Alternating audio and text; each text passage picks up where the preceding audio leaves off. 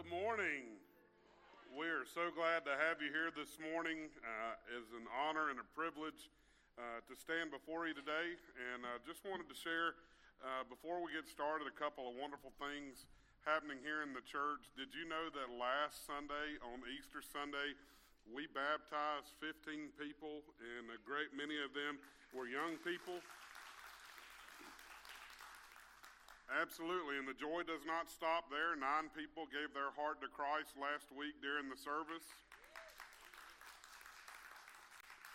Over the last couple of months on Wednesday nights, we've seen our youth program uh, really kind of skyrocket and grow. Uh, we've had about 35 to 40 kids on Wednesday night uh, every week for the last couple of months. Many of them, well, thank you, Miss Sue. Many of them are new to church in general, and so uh, we just have so many wonderful things going on here at the church. I do want to mention again what Michaela said earlier about April 29th.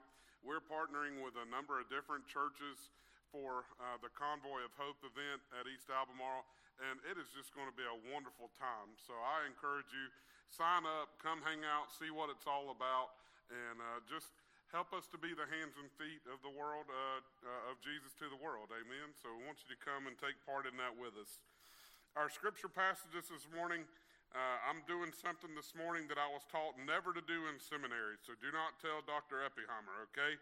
I am, uh, I'm kind of joining together two different scripture passages and trying to make one cohesive point. So you'll be the judge of whether I was successful in that or not. But the first passage comes from the Gospel of John, chapter 20, beginning in verse 19, and the word says, On the evening of the first day of the week, when the disciples were together, with the doors locked for fear of the Jewish leaders, Jesus came and stood among them and said, Peace be with you.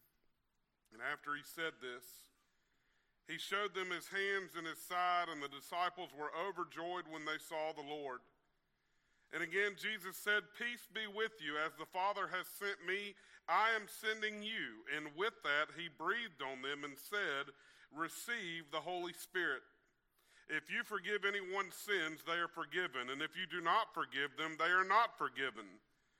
Now, Thomas, also known as Didymus, one of the twelve, was not with the disciples. So the other disciples told him, We have seen the Lord. But he said to them, Unless I see the nail marks in his hands and put my finger where the nails were, put my hand into his side, I will not believe. A week later, his disciples were all in the house again, and Thomas was with them, and through the locked doors, Jesus came and stood among them and said, Peace be with you. And he said to Thomas, Put your finger here. See my hand. Reach out your hand and put it in my side. Stop doubting and believe. And Thomas said to him, My Lord and my God. And Jesus told him, Because you have seen me, you have believed. Blessed are those who have not yet seen and yet have believed. The second passage comes from 2 Corinthians and the word says, Praise be to the God and Father of our Lord Jesus Christ, the Father of compassion and the God of all comfort, who comforts us in our troubles, so that we can comfort those in any trouble with the comfort we ourselves receive from God. For just as we share abundantly in the sufferings of Christ, so also our comfort abounds through Christ. If we are distressed, it is for your comfort and salvation. If we are comforted, it is for your comfort, which produces in you patient endurance of the same sufferings we suffer. And our hope for you is firm, because we know that just as you share in our sufferings, so also you share in our comfort. We don't want you to be uninformed brothers and sisters, about the trouble we experienced in the province of Asia. We were under great pressure, far beyond our ability to endure, so that we despaired of life itself. Indeed, we felt we had received the sentence of death. But this happened that we might not rely on ourselves, but on God who raises the dead. For he has delivered us from such a deadly peril, and he will deliver us again. On him we have set our hope that he will continue to deliver us as you help us by your prayers. Then many will give thanks on our behalf for the gracious favor granted us in prayer to the prayers of many. Friends, this is the word of God for us, the people of God. Thanks be to God. Would you pray with me? Father, I pray in this moment that you would empty me of myself. Father, you know that I am an unworthy vessel, but I pray, Lord, that you would use me to further your gospel and to further your kingdom. And I pray, Lord, that my dear friends this morning would not hear from me, but I pray that you speak directly from your mouth to their hearts. Father, help us to be who and what you have called us to be. In Jesus' name we pray. Amen. Friends, this morning I have the great pleasure of starting us on a new series that's called Of To. We are not just a church to hurting people, we are a church of hurting people. But I want to share with you a secret that I shared with our prayer team this morning. The resurrection has still happened. Amen. We are resurrection people. And as I sat down this week and prepared, I was caught up in reminiscing of Easter services of the past that I had experienced as a child and growing up. I mentioned that we had had such a Holy Spirit filled weekend last week. We had baptisms, beautiful music, an inspired message. We took our special collection of One Day to Feed the World.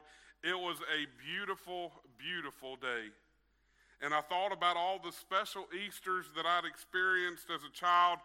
When I was growing up, we would have these breakfasts early on Sunday morning at Easter. And two of my church heroes, do y'all remember church heroes that maybe have made an influence in your life? Two of mine, Bob Balcom and John Furr, would make these yellow corn grits. It was so much different than what we normally have.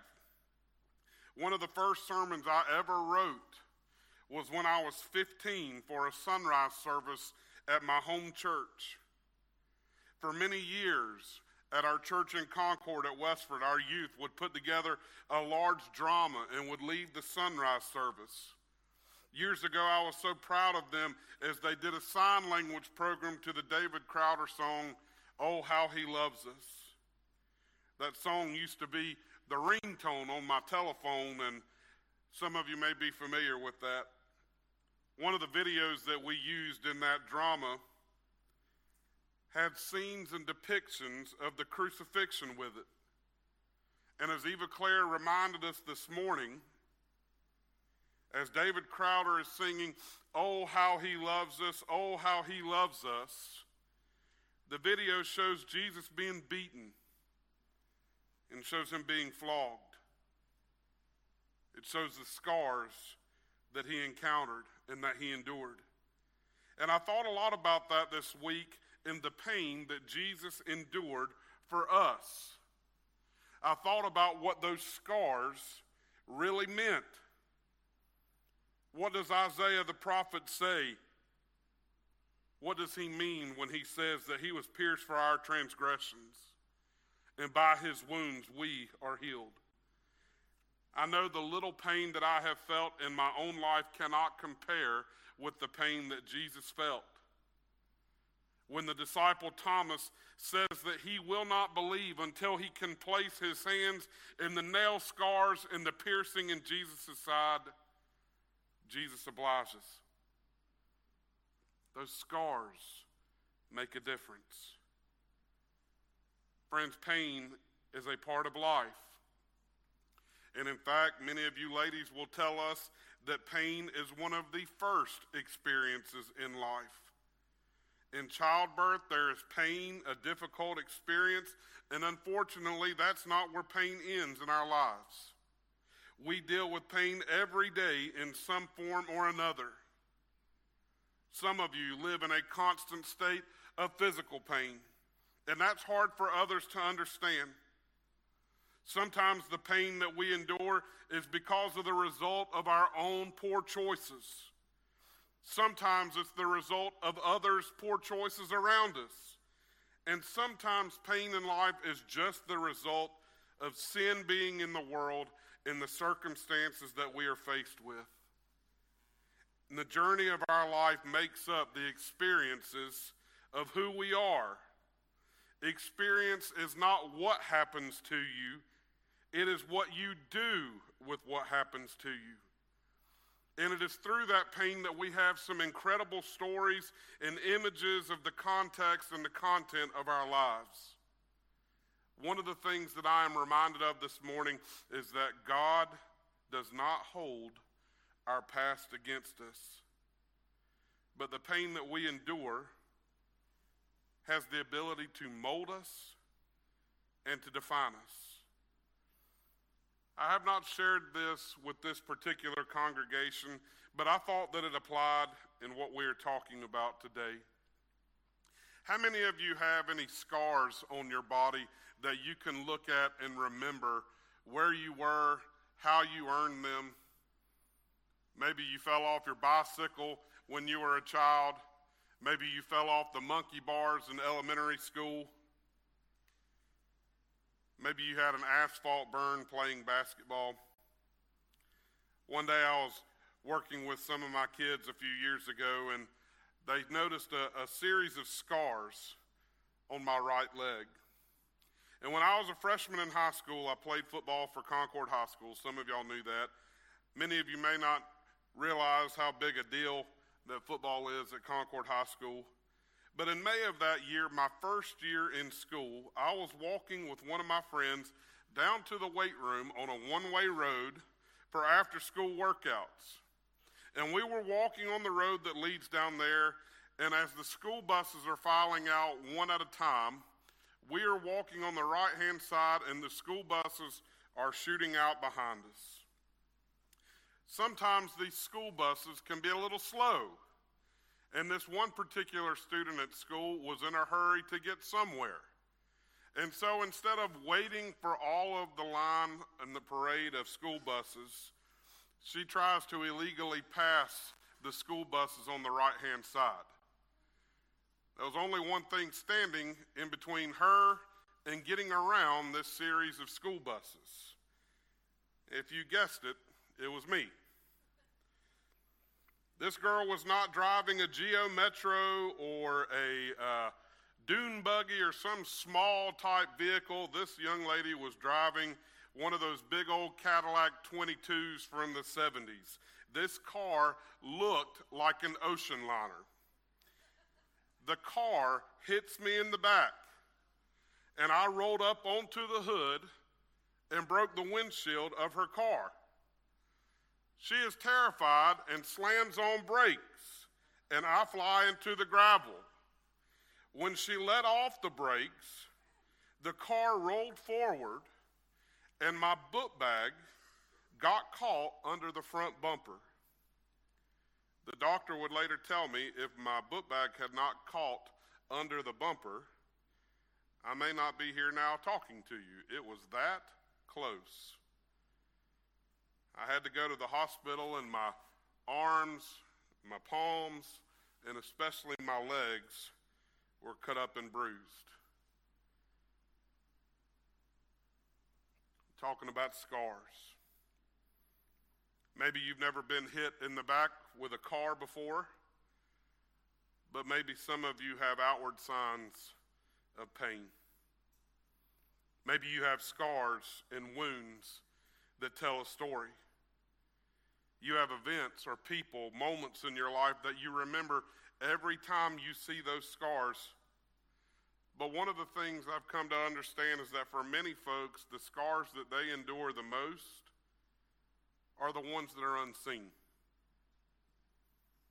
They are the results of things that have happened to them in life. But I want to remind you this morning that every scar tells a story and every scar can be a testimony. Today, I want to show you a passage from Scripture that helps us understand how the Apostle Paul dealt with the pain that he endured. It shows us his real life, his real hurt, and his real need to depend on God.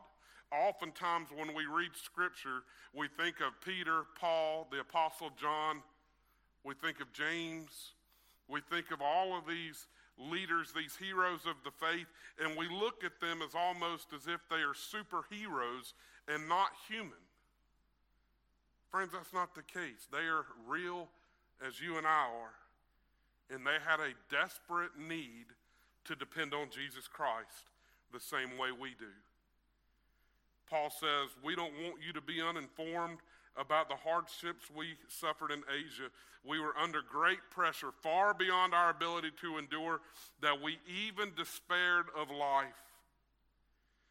He says, In our hearts we felt the sentence of death, but this happened so we might not rely on ourselves, but to rely on God who raises the dead. He has delivered us from such deadly peril, and He will deliver us. He says, On Him we have set our hope that He will continue to deliver us as you help us by your prayers. Friends, I want to tell you, you have the power of Almighty God in your prayers. You have the power of Almighty God in your prayers.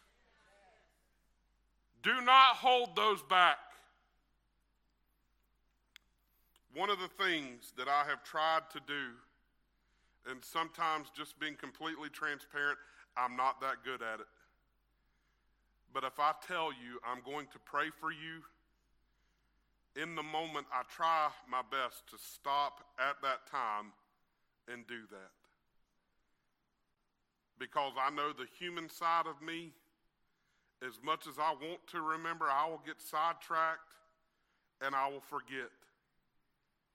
Our prayers have power because they are direct communication with the Father.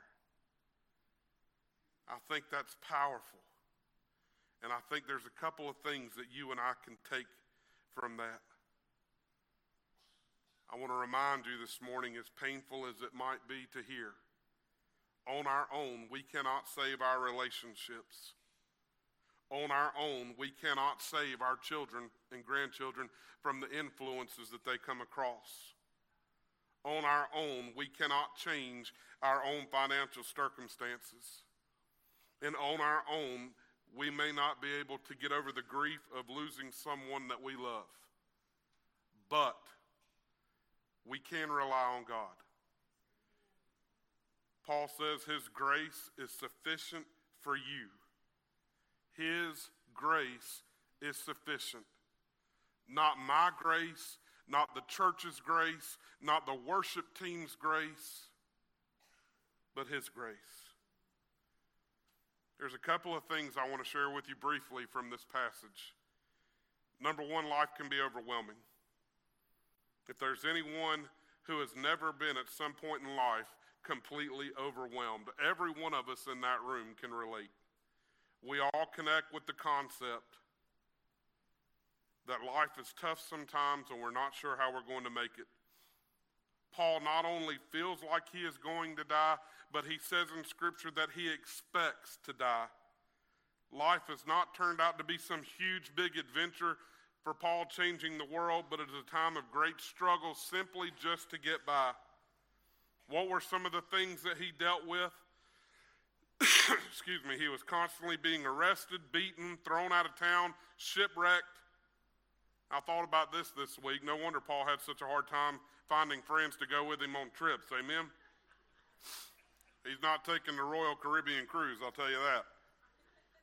We all look to escape pain in our lives. None of us want to go through it. Paul was no different. He was afflicted at every turn. But also, while he's afflicted, God was beside him at every turn. We all face incredible hurt and pain in life, and those things are not easy to deal with, but, and that's a big but, God never wastes a scar. What we need to understand is that although we might wish situations were different, God has allowed us to go through them so that He might be revealed in our life. So many people go through life mad at God and the hurt that God has allowed them to experience But God's desire is that we take the pain in our lives and we learn to grow through what we go through. The second part of this passage is that number two, God is faithful. God is faithful. God is faithful. Your family will let you down. Your friends will let you down. Most importantly, yourself will let you down with your doubts and thoughts and fears and worry. But God is still faithful. Paul says, in fact, we expected to die, but as a result, we stop relying on ourselves and learn to rely only on God who raises the dead. And he did rescue us not only from mortal danger, but he will rescue us again. One of the greatest faults that I have in life, just being completely transparent, is that sometimes I forget the provision that God provided for me last week the next time a crisis situation comes up. Does that make sense? The human part of me fails to remember, though God was with you before. You have made it through 100% of bad days with His help. You have gotten through 100% of difficult seasons in life, not because of what you have done, but because of what He has done for you. Sometimes we only see our finite perspective when we really need to see God's perspective. Maybe God's design for your life is not to take away the pain that you've endured, but to use what you have learned to minister into the lives of someone else. Some of you that have been through a broken relationship, a divorce, a separation, you can use that to help someone else, to comfort them. Those of you that have lost a parent or a grandparent, or bless God, those of you that have lost a child, you can use that experience to comfort someone else going through the same thing. Those of you that have had some kind of disease or infirmity and you have struggled with it, you can use that experience to comfort someone else going through the exact same thing. God does not waste a scar. And finally, God wants our scars to tell a story. Later in this chapter, Paul says to the church, And you are helping us by praying for us. Then many people will give thanks because God has graciously answered so many prayers for our safety. We often think that the way that God can really be honored and glorified is if we are healed or if we simply learn to bury our scars and to never allow anyone to see our weakness. But Paul tells the Corinthian church that that is not the way. He says that their prayers encourage him, but they also allow others to hear his story, to hear his testimony. God is not only a God of healing, but He is a God of supporting. And God is honored when we recognize that He is the only one that enables us to get through the day. When our lives are devoted to and honestly rely on Him, we realize that what is out of our control is under His control. God uses our scars to tell a story of his love and his faithfulness to others. If you don't take anything away from this message today, I encourage you to take this. Scars are not the finish lines of death, they are the checkpoints of life. One of the problems that I believe that we have in the Christian community is that we're afraid to talk about our scars. We're afraid to be vulnerable. We're afraid to be authentic. The church is not a showroom of perfect people, it is a body shop of repair for what's broken. Scars are not a sign of weakness, they are signs of survival. Jesus turned his own scars into a touch point so that others might see and feel the power and the presence of the Father he told Thomas, Put your hand here. Look and see. The same scars that the Jews and the Romans thought would kill him and keep him down are the very things that God used to show his glory. You do not have to be ashamed of the scars that you've collected in life because you can use them to show what God has helped you through. You can get through this because God has been faithful in the past. Because of the pain that we endure, we can empathize with others. He can give you assurance that you are not alone. Now, at my age, I may not have endured some of the things that you have, but I guarantee you, without a doubt, someone else in the sanctuary probably has.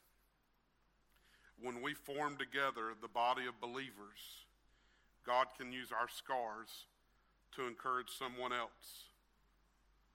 Over the years, I have seen the Lord do some amazing things in my life, like softening my heart towards hurting people, giving a new understanding to me into questions that I had long ago thought were answered. He has brought people into my life who at the time needed in comfort and assurance, and by helping them, I was the one who was comforted in my own struggles. I'm beginning to understand that I believe God allows pain in our lives to remind us of His faithfulness and His security, even when we don't feel very secure. So I ask you this question what about you? You have scars in life, amen? You have pain and hurt, feelings that you don't understand, feelings that you don't like ways in which you cope with those feelings and that pain that may not be the healthiest? What are we going to do about them? How are we going to allow them to shape us? There are three things that your scars can do. Number one, they can paralyze you. Number two, they can make you bitter. Or Lastly, they can strengthen you. Scars strengthen you when you embrace them, not when you ignore them. Paul would later go on to say, As God's fellow workers, we urge you not to receive God's grace in vain. For he says, In the time of my favor I heard you, and in the day of salvation I helped you. He says, I tell you, now is the time of God's favor, now is the day of salvation he says, We put no stumbling block in anyone's path so that our ministry will not be discredited. Rather, as servants of God, we command ourselves in every way, in great endurance, in troubles, in hardship, in distress, having nothing, yet possessing everything. Friends, I want to tell you right now, you may look at your life and you might say, Bo, I don't have anything. But as a believer in Jesus Christ, you possess everything. His grace is sufficient for you.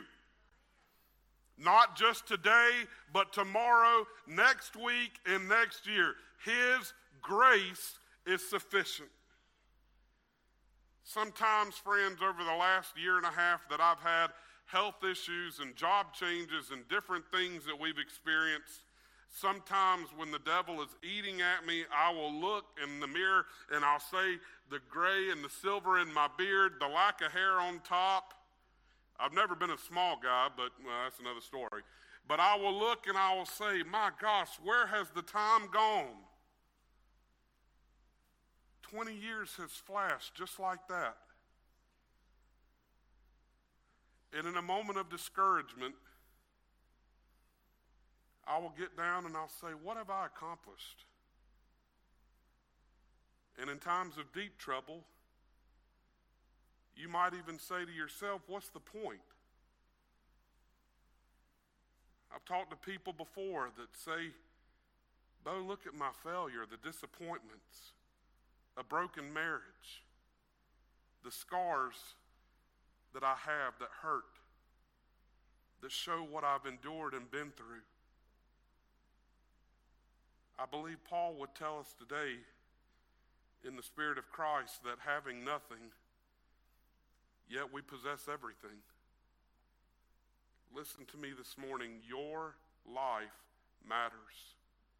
Your scars matter. Your experiences matter. Sometimes life gets in the way and we think we don't count. But I want to tell you, you count not because of your scars, but because of His. If you do not feel special or encouraged today, I ask you this morning to come and to place your finger in His hands, to place your finger in His side, to embrace those scars, to realize what Eva Claire said earlier that while we were yet sinners, Christ died for us. Realize that He loves us and did it for us. And even though we struggle, even though we suffer, we are not alone. Christ is there with you. As we close this morning, if you are hurting, remember that Jesus was moved to the point of tears when Lazarus died because of his empathy. There is nothing that we endure or experience in this life that he has not already endured or experienced himself. If this morning you are struggling with health issues, there is a great physician. If you are struggling with family problems, remember that Jesus is the God of all comfort. He is the great encourager. As we close this morning and as the band comes back to the stage, I'm going to share one last story with you. Miss Debbie, will you put that picture up on the screen, please?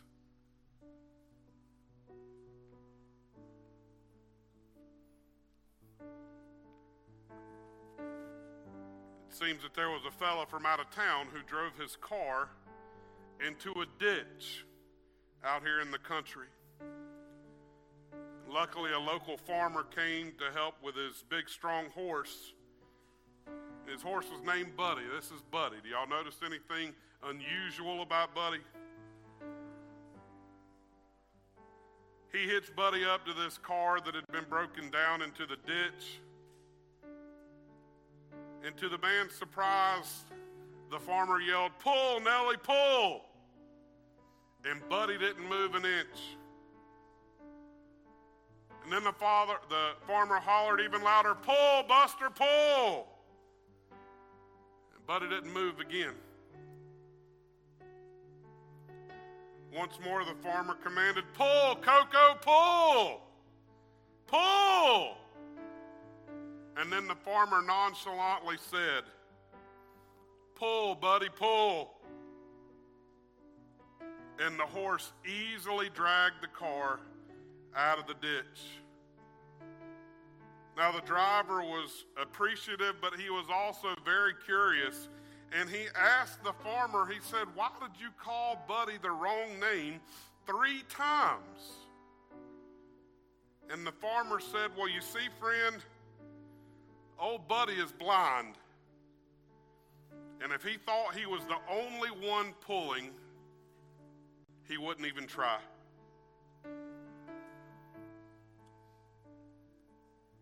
We are a lot like Buddy the horse, amen? We don't like to do something if we think we're the only one pulling. If you need an example, how many of you have ever said, Why should I pour my time and effort into the work of the church?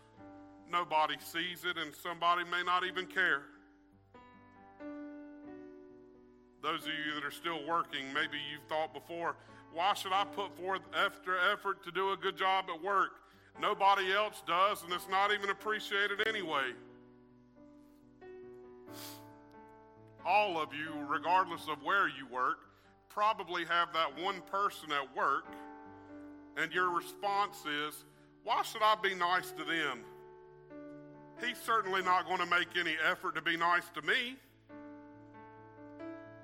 like the horse, sometimes we feel like we're pulling blind. We're blind to what others are doing around us. We're blind even to what the Lord is doing around us. But if we feel like we're the only one doing what is right, I want to encourage you to keep going, to keep serving faithfully.